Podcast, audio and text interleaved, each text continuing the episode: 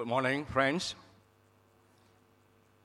Uh, today and the previous week, we know that our next the weeks to come, we have invited our friends to come and worship with us.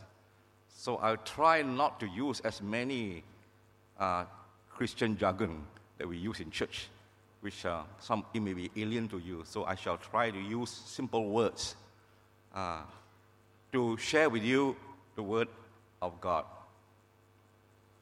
I was teasing Pastor, what is, what is this sofa doing? I, can I preach from there, sitting down there? Pastor smiled and said, no, no, it's for some people who have to be come for interview.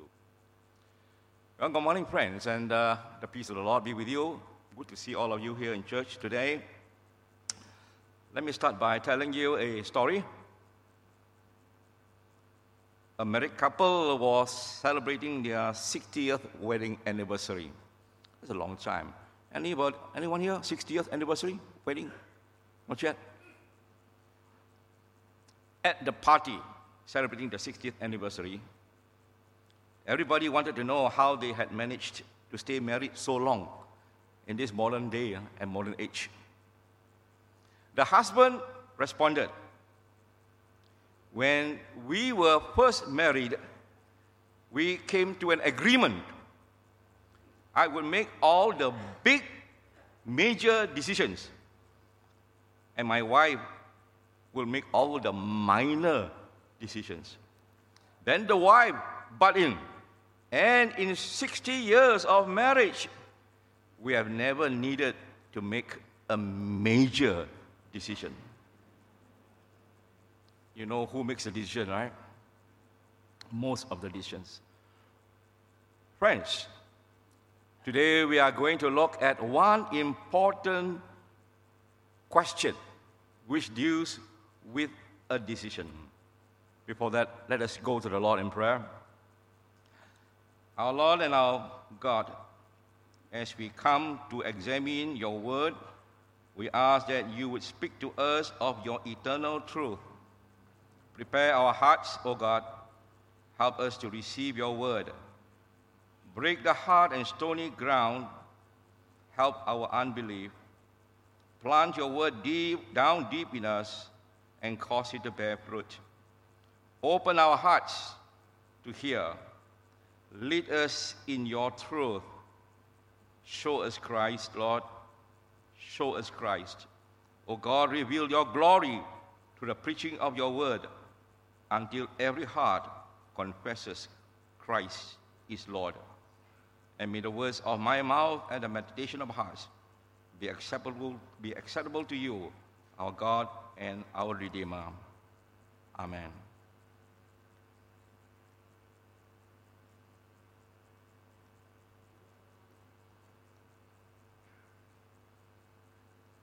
I can't get the clicker working.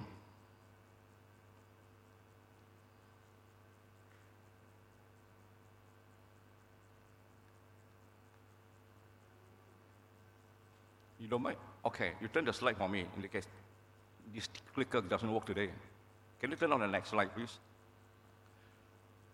Well, this slide shows you the trial of Jesus Christ. And the passage that was read was about the governor of Judea, Pontius Pilate, was telling the people, the Jews, down there below the, this balcony, what shall I do with Jesus? Can I have the next slide?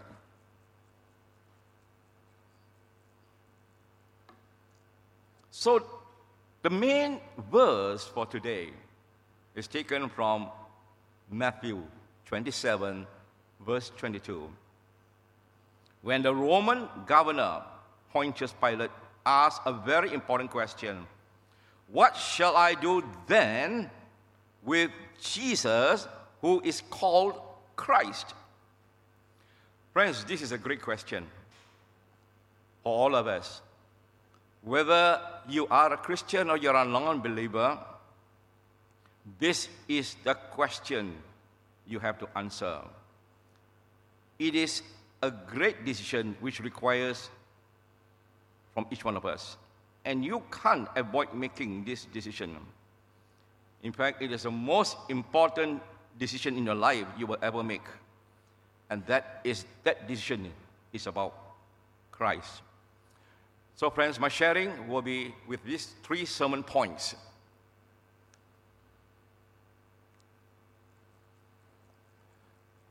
First, what do you know about Jesus? Second, what did Jesus do for you? And thirdly, what will you do with Jesus? Let us look at the first sermon point. What do you know about Jesus? What do you know about Jesus? Who is Jesus to you? This may seem very basic to us. Wow, we know, we know who Jesus is. We know. People in the streets, when interviewed in the States and in Australia and in Europe, when asked who is Jesus, they will say, I know. But, friends, bear this in mind. Knowing someone is different from knowing of someone. I repeat, knowing someone is different from knowing of someone. For example, you say, I know that celebrity, or I know, for example, uh, Tom Cruise. But do you really know Tom Cruise? People may say, I know Christ. But do you really know Christ? People have given these responses. Well, Christ is a religious teacher. He's a great spiritual leader, a historical figure, a good man, a prophet. Now, Jesus Christ asked his disciples what others think about him. Let's move on to the next slide. In Matthew chapter 16, verses 13 to 14, the Bible tells us when Jesus came to the region of Caesarea Philippi, he asked his disciples, Who do people say the Son of Man is? And they replied, Some say John the Baptist, others say Elijah, and still others Jeremiah or one of the prophets. But then Jesus threw a very direct question to his disciples. But what about you? He asked, Who do you say I am? Simon Peter answered this question. Simon Peter is one of his disciples. You are the Messiah, the Son of the living God. The word Messiah means the anointed one. That is the meaning. It's a Hebrew word, Mashiach. So, friends, how well do you know Jesus? It's something we do ask. Knowing Jesus is more than just having Bible knowledge. Knowing Him personally means that we can totally trust Him and what He says to us. Our closing hymn for today is only trust Him, only trust Him. And have a commitment to obey whatever He asks. So, friends, our takeaway message for this section is this true Christianity is all about a personal relationship with Jesus. It's not what you know about Jesus, it is about whether you have a personal relationship with Jesus. You know, the the young, uh, what I call kids of today, over the Facebook, they will always say, I am in a personal relationship, you know? And then we all laugh, oh, don't know who the person is. But they will never say, I know a person. They will say, I am in a personal relationship. So, friends, do you know Christ? Or are you in a personal relationship with Jesus Christ? To know Jesus is to know God. And it's vital, friends, to know Jesus personally. Christianity is not a religion. Christianity is about a personal relationship with Jesus Christ. That is a very important understanding. The second sermon point What did Jesus do for you? Well, most Christians will say, well, he died for my sins, and so on. He saved us. But let me ask you to think carefully what did Jesus do for you? Let us see the next slide. This slide shows you the Titanic, which is about to sink. And there, the man in the picture is Joseph Bell. I'm going to ask the uh, projectionist to show you a very short video clip about this man.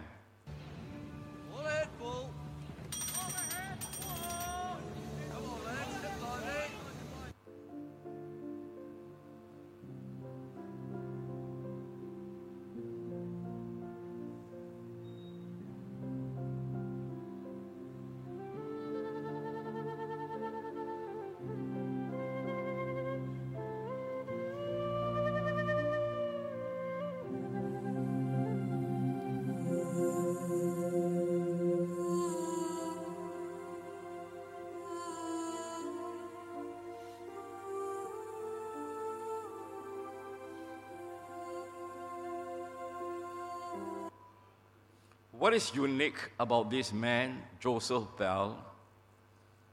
He was in charge of a group of engineers. They were under the ship in the engine room as the Titanic began to sink.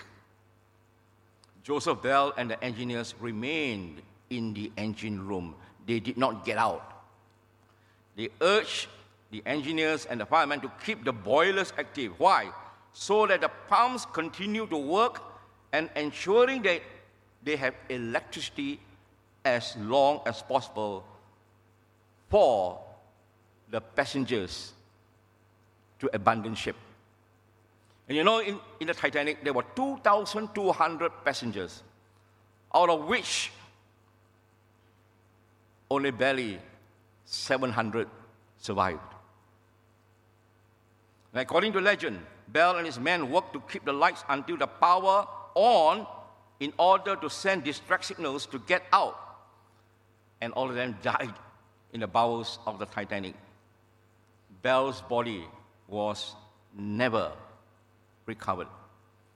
There was, there was a witness who was in, on the, in the, what I call that, uh, lifeboat.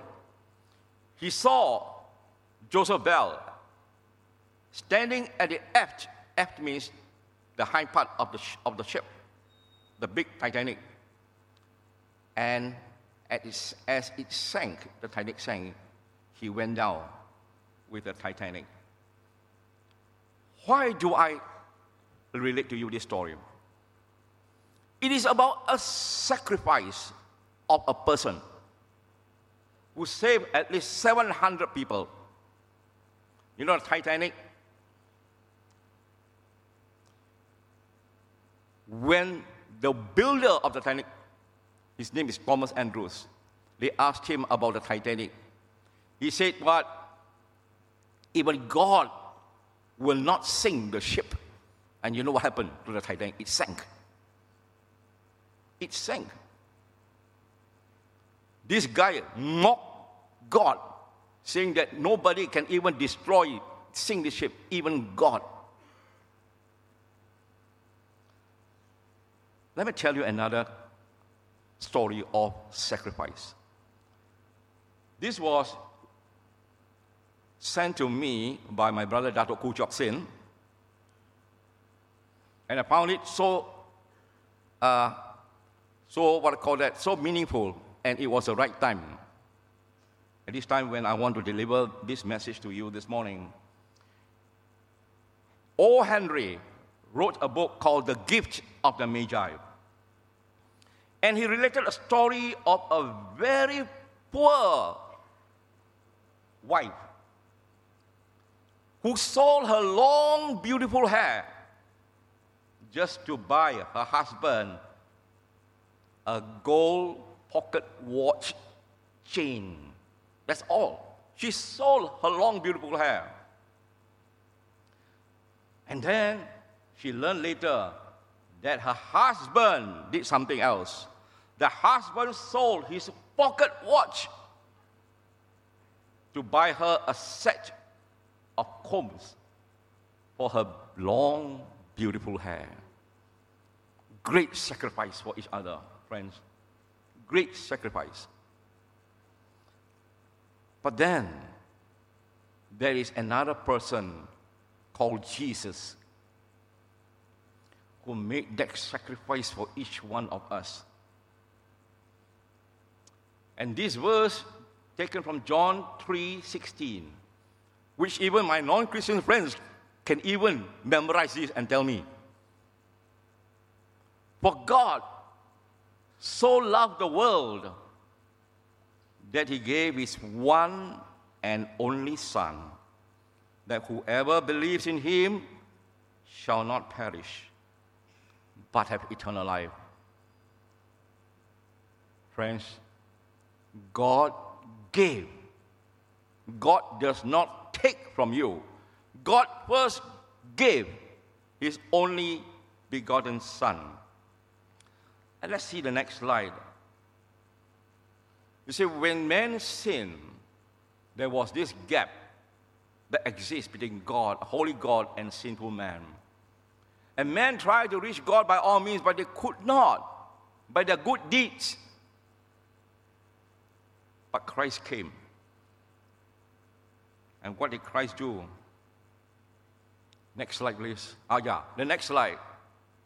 Jesus came to bridge the gap between God and man so that we are reconciled to God. Friends, Jesus died so that we can reconcile with God. Jesus came to bridge the gap between God and man. So, what did Jesus do? Jesus carried our burden of sin. He suffered shame and pain for all of us. The Romans have invented the most cruel form of punishment or death penalty, and that is the crucifixion. It's a terrible death, slow death. I remember a doctor who explained to me how one could survive nailed to the cross and you cannot even breathe. And each time you want to breathe, you got to raise yourself up. And when you raise yourself up, it is very, very painful. And Christ did that for each one of you. He carried the burden. John 5:13 says this in the Bible, greater love has no one than this to lay down his life for one's friend. What a wonderful person Jesus is. And God sent His only Son, His only Son. So, our takeaway message for today, for this section, is this Jesus is the reason for the season. When we come to this Advent season, Advent season means a time when we come to celebrate Christmas. Christmas is not the Christmas tree behind me. Christmas is not about gifts and parties and food. Christmas is because of Jesus Christ who came into this world born of the Virgin Mary in a manger, not in a nice hospital. That was a very humble birth. So, friends, remember when we celebrate Christmas, remember Jesus is the reason for the season. We must remember that. Let's go on to the next slide, the third part of the sermon. What will you do with Jesus? We follow on a question which Pontius Pilate, governor of Judea, asked the Jewish mob or crowd. Jesus went through two trials. First, it was the Jewish trial. Now, Jesus has already been tried by Annas, Caiaphas, and the Sanhedrin. It was a mock trial. Annas and Caiaphas were all high priests. They were both high priests. The Sanhedrin was the religious body, the governing body. And it was a mock trial. Why we say it was mock trial? Because why it was done hurriedly, so that Jesus can be killed. But friends, whatever they tried to call witnesses to say the wrong things that Jesus had done, they could find no fault in Jesus. So they wanted him to be put to death. But they cannot do it because, according to the Roman law, no one can be put to death without Roman permission. And that's why they have to approach Pontius Pilate, who was the Roman governor. Let's look at the next trial, and that is the Roman trial.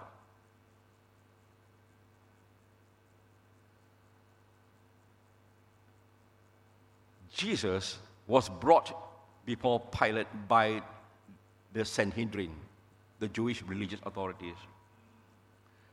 Pilate does not want to deal with Jesus Christ because he, does want, he doesn't want to do anything with the Jewish religion. He was a politician, Polish politician. And so what? When he heard that Jesus was from Galilee, he sent Jesus to go before Herod Antipas. Herod Antipas. You know, Herod Antipas was the one who beheaded Jesus' cousin, John the Baptist. So Jesus was sent before Pilate, appeared before Pilate, then Herod, and Herod then find no fault, found no fault about Jesus. He sent Jesus back to Pilate, and that's how we see the Bible passage that was read today about Jesus appearing before Pilate once more time. And the verdict was not guilty by Pilate. Not guilty. Jesus was innocent at, at from the beginning. But also, we also hear about a warning from Pilate's wife. If you have a Bible, you can turn with me to Matthew 27 19. If you have Bible with you. While Jesus was sitting on the judge's seat. Now, where was Pilate? Where was Pilate? While Pilate was sitting on the judge's seat, he was on the judgment seat. I want you to take note. Pilate was on the judgment seat, like a judge. His wife sent him this message don't have anything to do with that innocent man. For I have suffered a great deal today in the dream because of him. Friends, even the wife of Pontius Pilate was convinced that Jesus was an innocent person. Pilate himself knew that Jesus was innocent. He knew that the Jewish religious leaders wanted to put Jesus to death because they were envious of Jesus, because of envy. And that's why they wanted Jesus to die.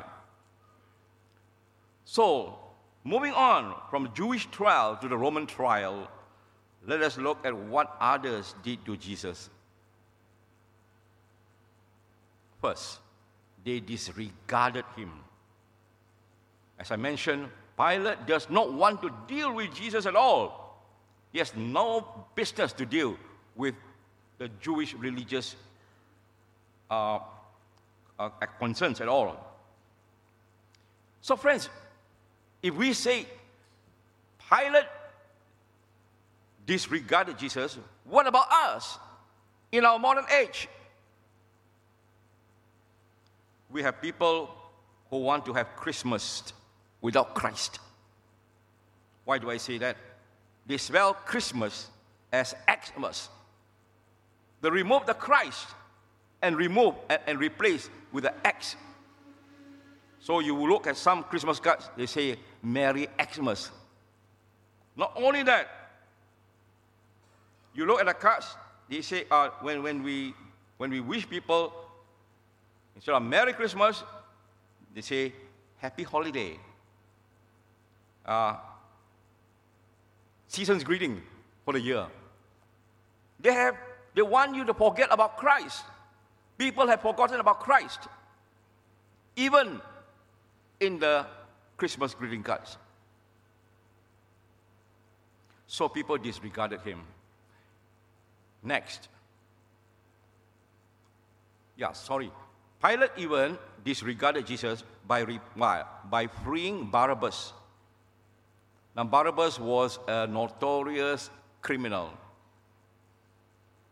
And Pontius Pilate asked the people, the Jewish crowd, Who will I release, Barabbas or Jesus? And the crowd said, Barabbas.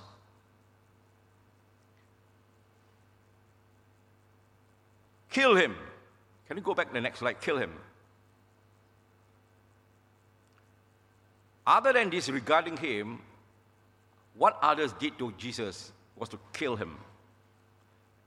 Even when Jesus was born in Bethlehem, King Herod wanted to kill Jesus.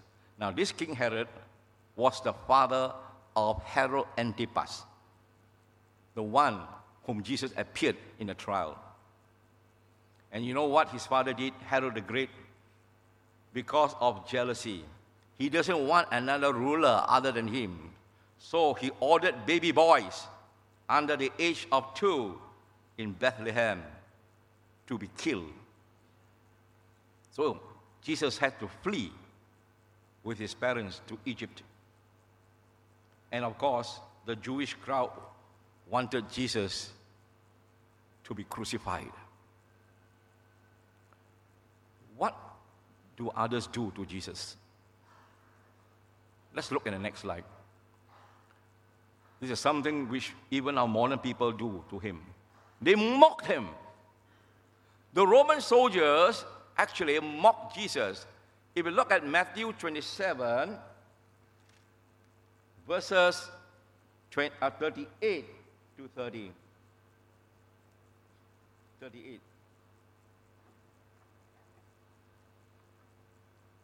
Matthew 38 uh, sorry, Matthew uh, 27, verse 27. The soldiers mocked Jesus. How did they mock Jesus? They stripped him. They put a scarlet robe on him and then twisted together a crown of thorns and set it on his head. They put a staff in his right hand and knelt in front of him and mocked him. Hail, King of the Jews, they said. And in verse 30, they spat on him and took the staff and struck him on the head again and again. After they had mocked him, they took off the robe and put his own clothes on, and they led him away to be crucified. Jesus was mocked. How do you feel if you were to be mocked by people? It's a terrible thing, isn't it? Tancredo Neves, president of Brazil, during the presidential campaign, he said that if he got 500,000 votes from his party, not even God would remove him from presidency. Very arrogant. Sure, he got the votes. He was voted the president, but he got a sick a day before being made president. Then he died. This is the danger of mocking God. Thomas Andrews, which I mentioned, he built the Titanic. A reporter asked him how safe the Titanic would be. And you know what he said? Not even God can sink it. Not even God can sink it. He mocked God. And the third example is that of Marilyn Monroe. Young, young people may not know who Marilyn Monroe Those of us who are seniors, uh, you know who Marilyn Monroe is. Uh. An actress. She was visited by Billy Graham during a presentation of a show. And Billy Graham said to her, The Spirit of God sent me to preach to you. After hearing what Billy Graham had to say, she said these words I don't need your Jesus. I don't need your Jesus. A week later, she was found dead in her bedroom. You know, I've seen some video clips of people in the West. They stand in a crowded street and say, God, where are you? Show me, God. And you know what happened? The person suddenly dropped and died. Person who mocked God What else do people do to him? They deserted Jesus. Judas betrayed Jesus for 30 pieces of silver. Peter even forsook him. Remember, Peter, his disciple, denied Jesus three times. Not only that, if we read in Mark chapter 14, verse 50, then all his, his disciples deserted him and ran away. Even his disciples deserted him. Friends, how do you feel when you are mocked? How do you feel when people deserted you and you are all alone? And Jesus was standing alone. No one was with him. All have deserted him. Because he faced abandonment, we can rest assured that he knows how we feel when we are abandoned, betrayed, and abused by people. The takeaway message, friends, is this Jesus, you and I have a choice to make today. Jesus is without sin. And Jesus paid the price for our sins. No religious leader laid down his life for others other than Jesus Christ. But what is unique about Jesus Christ, different from other religious teachers, is this other religions have died and buried. But Jesus was died, buried, and rose on the third day. Which religious teacher rose on the third day? Other than Jesus Christ. Conclusion, friends. Just like Pilate, you are in a dilemma to decide Jesus. Is either you reject or receive Jesus today. Now, Pontius Pilate eh, rejected Jesus he condemned Jesus to be crucified. Pilate was sitting on a judgment seat. He felt so great.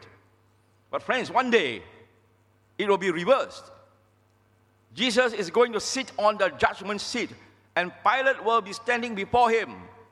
Now, what will Pilate say to Jesus at that time?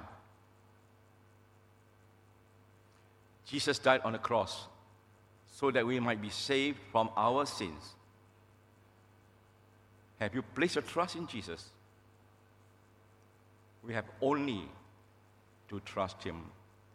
So, friends, my invitation is this for, for anyone who hasn't known Jesus in a personal way. While the heads are bowed in the closing moment, if you don't know Christ, this is time for you to respond. You have heard what Jesus did for you. You have to answer the question, What will I do with Jesus? Pilate condemned him. The crowd accused him. Herod mocked him. Judas betrayed him. Peter denied him. What are you going to do? The right thing is to receive him as your Savior and Lord. And I invite you to do right now in your heart.